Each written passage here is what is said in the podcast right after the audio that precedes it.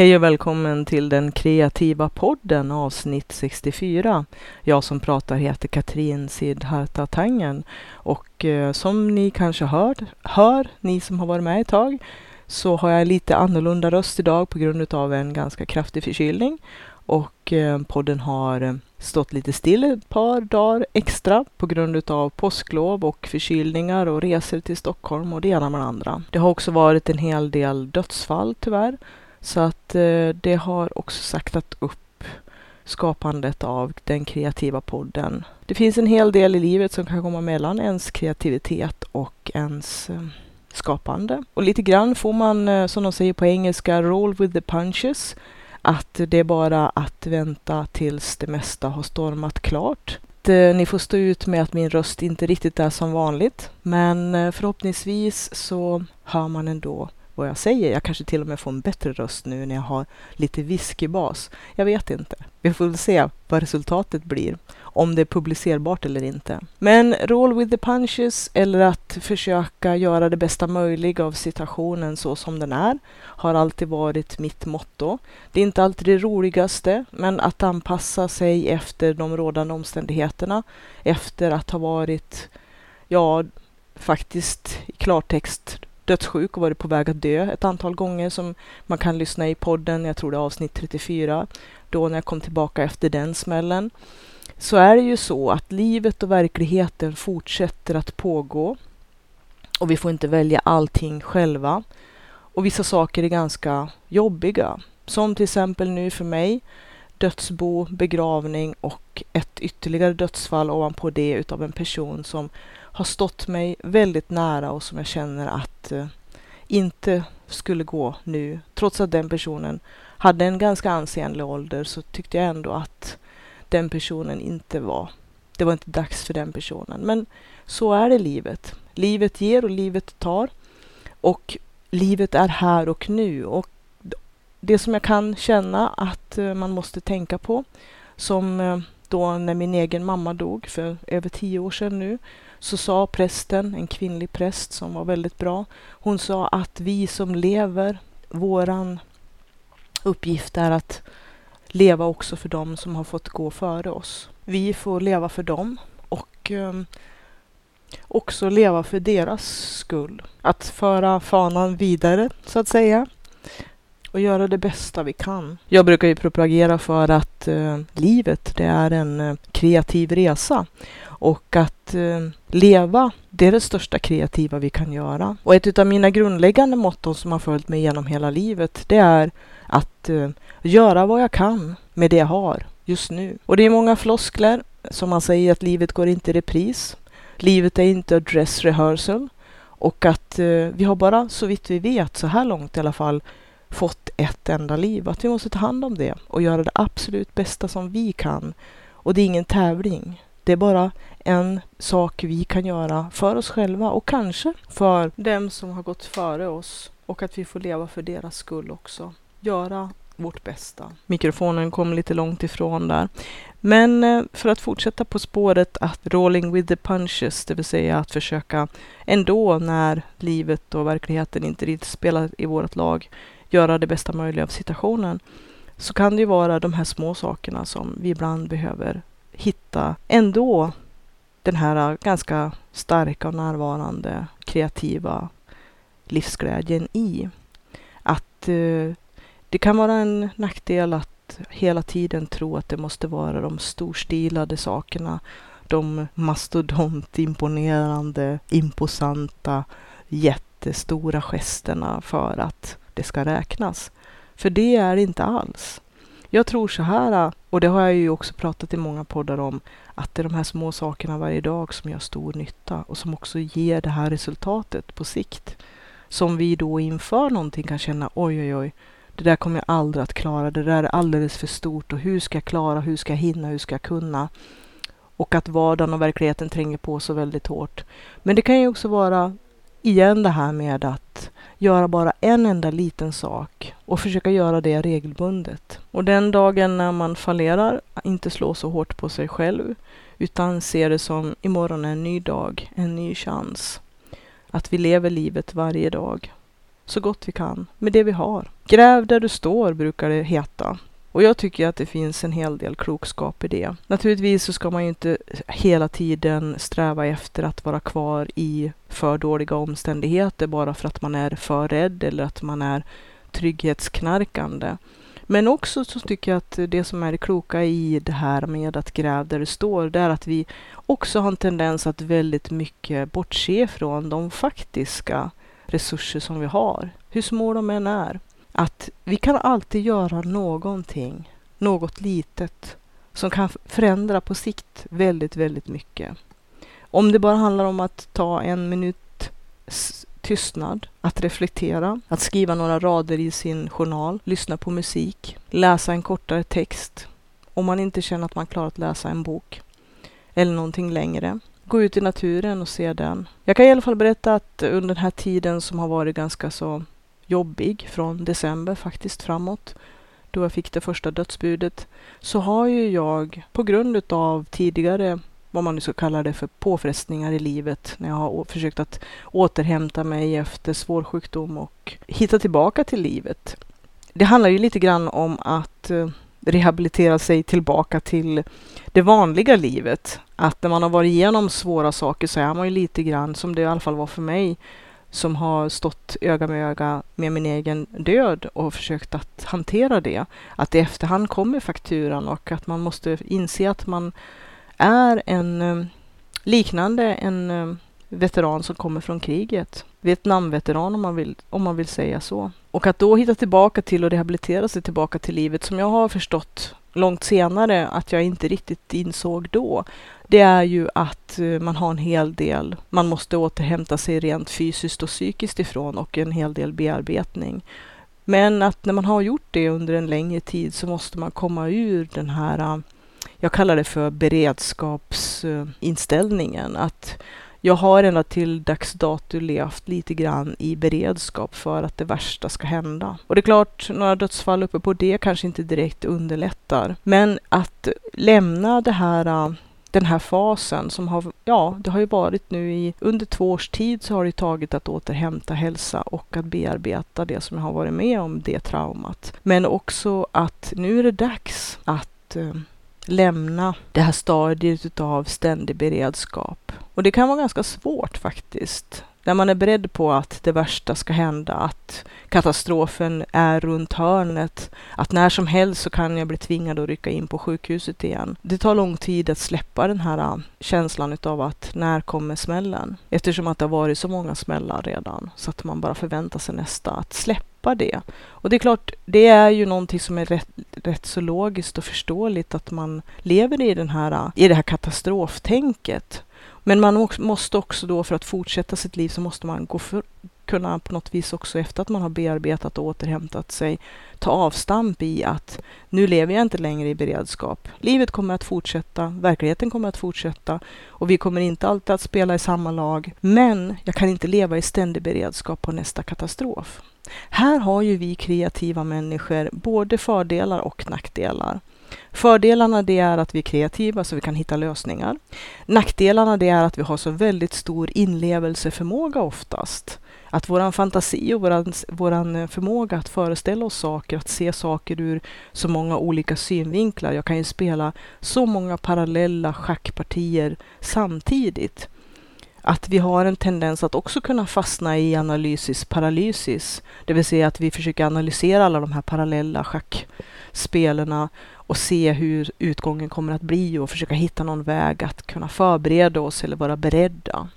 Men den här beredskapen på nästa katastrof är ju också en del i våran, i våran fantastiska förmåga att kunna föreställa oss saker, fantisera och att um, ha den här inlevelseförmågan där vi kan se allting, i alla fall som jag kan se allting i väldigt klara bilder och nästan som ser det som en, en, film som spelas upp ibland. Så är det ju en, en klar fördel för mig då när jag sitter och skriver skönlitterärt att jag kan se scener spelas upp framför mina ögon. Tyvärr oftast då när jag ska sova och vid tillfällen när det kanske inte är så där jättelägligt, men skitsamma.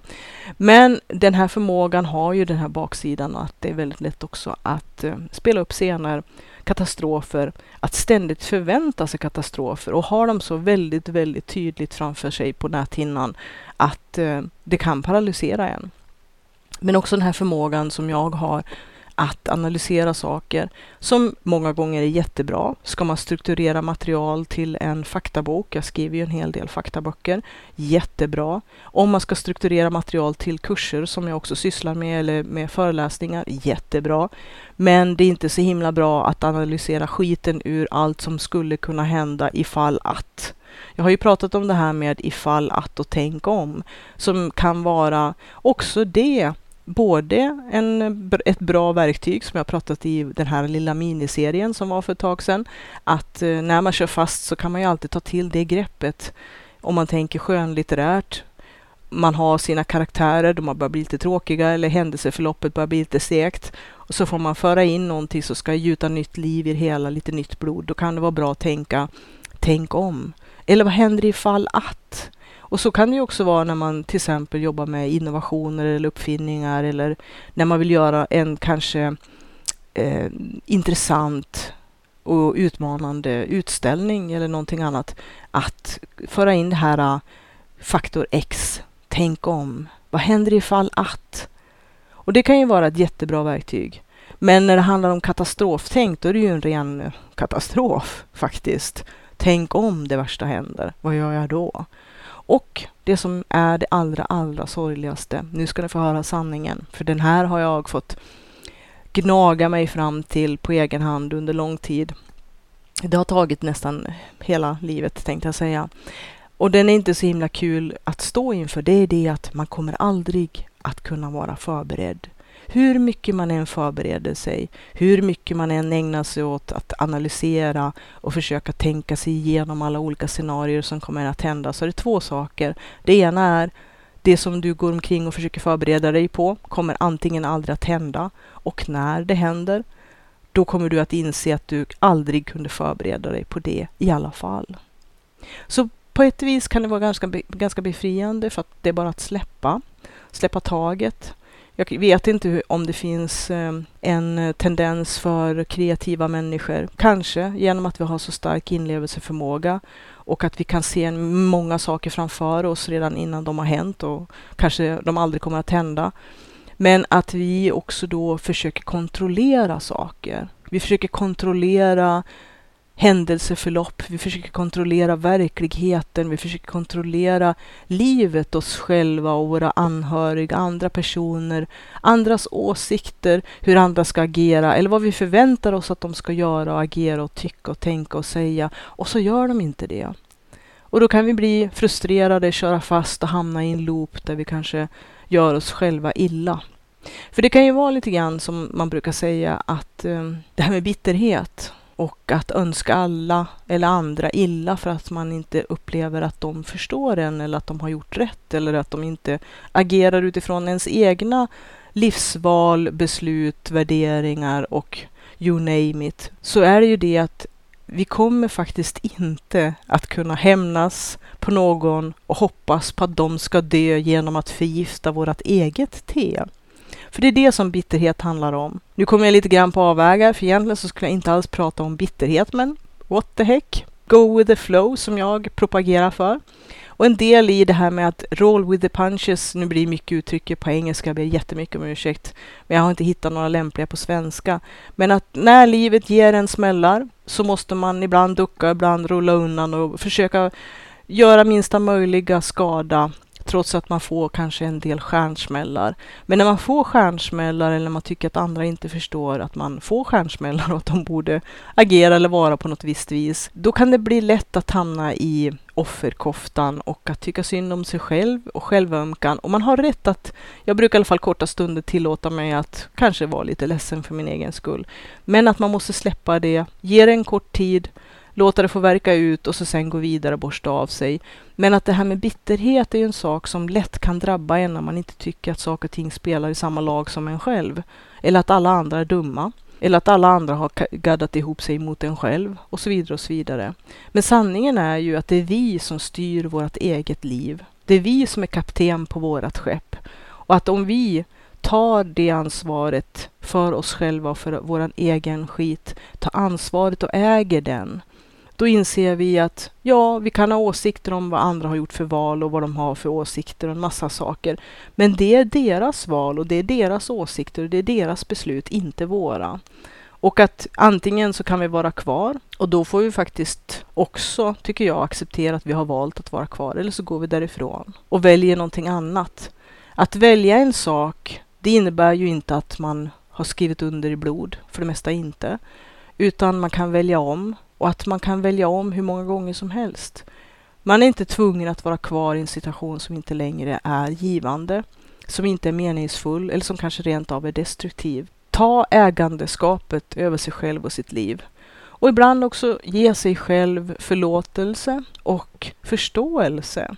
Att det som vi aldrig skulle kräva, oftast inte utav andra människor, kan vi kräva av oss själva. Vi kan vara väldigt hänsynslösa och krävande också mot oss själva, inte bara omgivningen. Och när vi då tvingar oss själva att känna oss dåliga och slå på oss själva för saker som vi inte har levt upp till, som vi i alla fall då har krävt av oss själva, fast de kan ju, många gånger så kan det ju vara så att vi har haft så ohyggligt mycket större krav än som har varit mänskliga och som vi som sagt inte skulle kräva utav alla andra eller sin närmaste vän. Och jag brukar ju tänka ibland att det är väldigt viktigt att vara sin egen bästa vän. Och det är inte att vara självisk, det är inte att bara tänka på sig själv, utan det är faktiskt att ge sig själv samma förmåner som man ger dem som är ens nära och kära, som är ens vänner. Att man inte skulle slå på dem för saker som är helt omänskliga. Man skulle inte kräva saker av dem när de kanske har en period när vi vet att de har fullt upp ändå. Och det kanske vi också borde tänka för vår egen del, att eh, vi är inte Gud. Vi är inte utan fel. Vi är bara människor. Och att vi får göra det bästa, det bästa möjliga av vad vi har just nu i vårt liv. Att också en hel del utav det som vi gör, det är att ständigt kanske reflektera, fatta nya beslut, hitta nya vägar, välja och välja om. Inte bara vara kvar för att det är tryggt eller för att det är bekvämt. Ifall att situationen och livet kräver det, ibland måste man göra nya val också. Men att vara snäll med sig själv och att behandla sig själv som man skulle behandla sin bästa vän. Det positiva nu i alla fall, det är att eh, jag har hittat tillbaka till läsningen. Och för mig är det någonting väldigt stort och viktigt och bra för att jag har känt under en längre period att ja, på grund av de tidigare nämnda belastningarna så har jag inte haft ron att kunna läsa. Och för mig har ju läsningen varit, ja, inte bara livets salt och någonting som jag har uppskattat jättemycket för dess egen skull, men också ett väldigt, väldigt bra verktyg både till ökad kreativitet som gör mig väldigt glad och som betyder väldigt mycket för mig, men också att kunna lustläsa, att nöjesläsa och att nyttoläsa. Att kunna läsa är för mig nästan det bästa när det gäller att hitta ett väldigt bra verktyg till att må bättre. Och att bli inspirerad, hitta mera livsenergi, mera glädje och att få tag i den här äh, kraften och energin. Vi gör alla på olika sätt. För vissa kan det vara att köra ett stenhårt pass på, i, på spinningcykeln. Det kan vara att gå en lång promenad. Det kan vara att skida i fjällen. Det kan vara att prata med människor som man tycker är väldigt viktiga för en i ens liv. Det kan vara att läsa en bok. Det kan ju vara ja, vad sjutton som helst egentligen. Men någonting som vi vet laddar oss med energi och som gör oss starkare som får oss att hitta till det här som vi vet är livsglädje och inspiration som kan ge oss en, ibland a kick in the pants, alltså en spark tillbaka. Ibland kanske lite den där lilla gnuttan av igångsättningsenergi så att vi kommer, i, vi kommer iväg helt enkelt, får styrfart. Och det kan också vara ren skär njutning. Det som jag kallar vardagslycka. Och kan vi hitta många av de små kornen utav vardagslycka så har vi någonting som vi varje dag kan snappa tag i, som kan ge oss den här lilla, lilla gnuttan energi att orka lite till. Och jag ska kanske vara lite grann oortodox nu och säga att det kan också ibland vara bra att gråta ordentligt. Att gråta ut, att få gråta ordentligt kan vara förnyande, förlösande, renande och kan ge också möjlighet till ny energi genom att man får utlopp för massa stress Och det är ju bevisat att med tårarna kommer också en massa stresshormon som rinner ut ur kroppen. Så tårar, att gråta ordentligt ifall att man har den förmågan, tror jag kan vara väldigt, väldigt välgörande, bara man inte fastnar där. Och jag säger som Peter Karlsson i Bloggeroderna sa vid ett av sina stand-up comedians, att eh, det gråts för lite i det här landet. Det kanske var en liten udda, eh, ett udda råd i den här podden om kreativitet. Men jag tror också som sagt att tårar kan vara kreativa och förlösande, att vi ibland behöver det. Just idag behöver jag inte tårar, eh, i alla fall behöver jag inte hjälpa till att gråta eftersom att jag är så förkyld så att eh, tårarna rinner ändå och att vi är mitt uppe i pollenexplosionen här. Det har blivit en hel del pollen i luften. Jag är ganska förskonad men jag känner av så att ögonen rinner och näsan rinner. Så att eh, just nu behöver jag inte hjälp med gråtandet eller tårarna för de rinner i alla fall. Jag tänker som så att eh, du kan fundera lite grann över de här små vardagslyckorna. De här sakerna som ger dig en liten gnutta energi, de här sakerna som kan hjälpa våra handtag när man behöver resa sig eller när man behöver få lite skjuts. När man vill dra sig fram lite snabbare och kanske få en liten kick att kunna ja, lite mer energi, ett påslag. Är det att kunna sätta sig med en favoritkopp te och lite läsning? Eller är det att gå en snabb tur med hunden? Eller sätta sig på isen och pimpla? Eller fotografera? Det kan vara en massa saker. Jag har en massa olika sådana trick som jag tar till.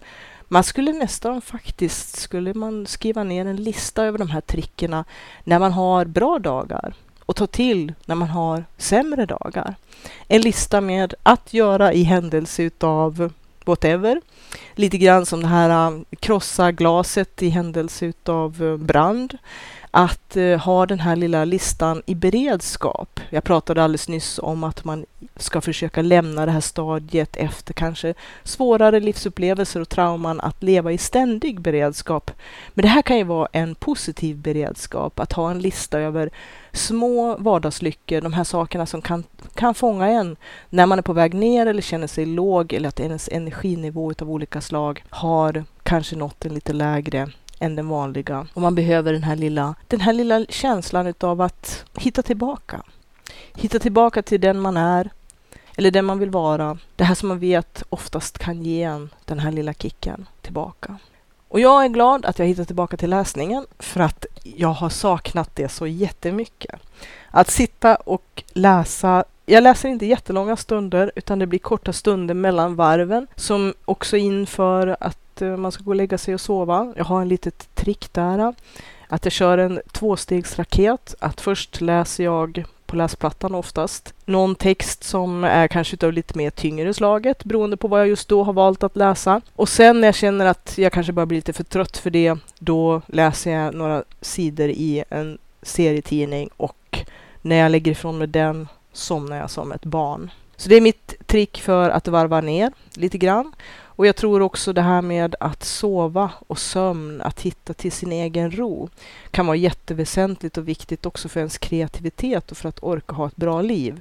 Det här med sömnkvaliteten tror jag är ett kanske, om inte ökande, men i alla fall ett ganska stort problem för väldigt många. Och jag tror att Kanske våra digitala devices, alla våra skärmar och telefoner och allt plingande och plångande och alla sociala plattformar och allt vad det kan vara, kan vara en del av problemet.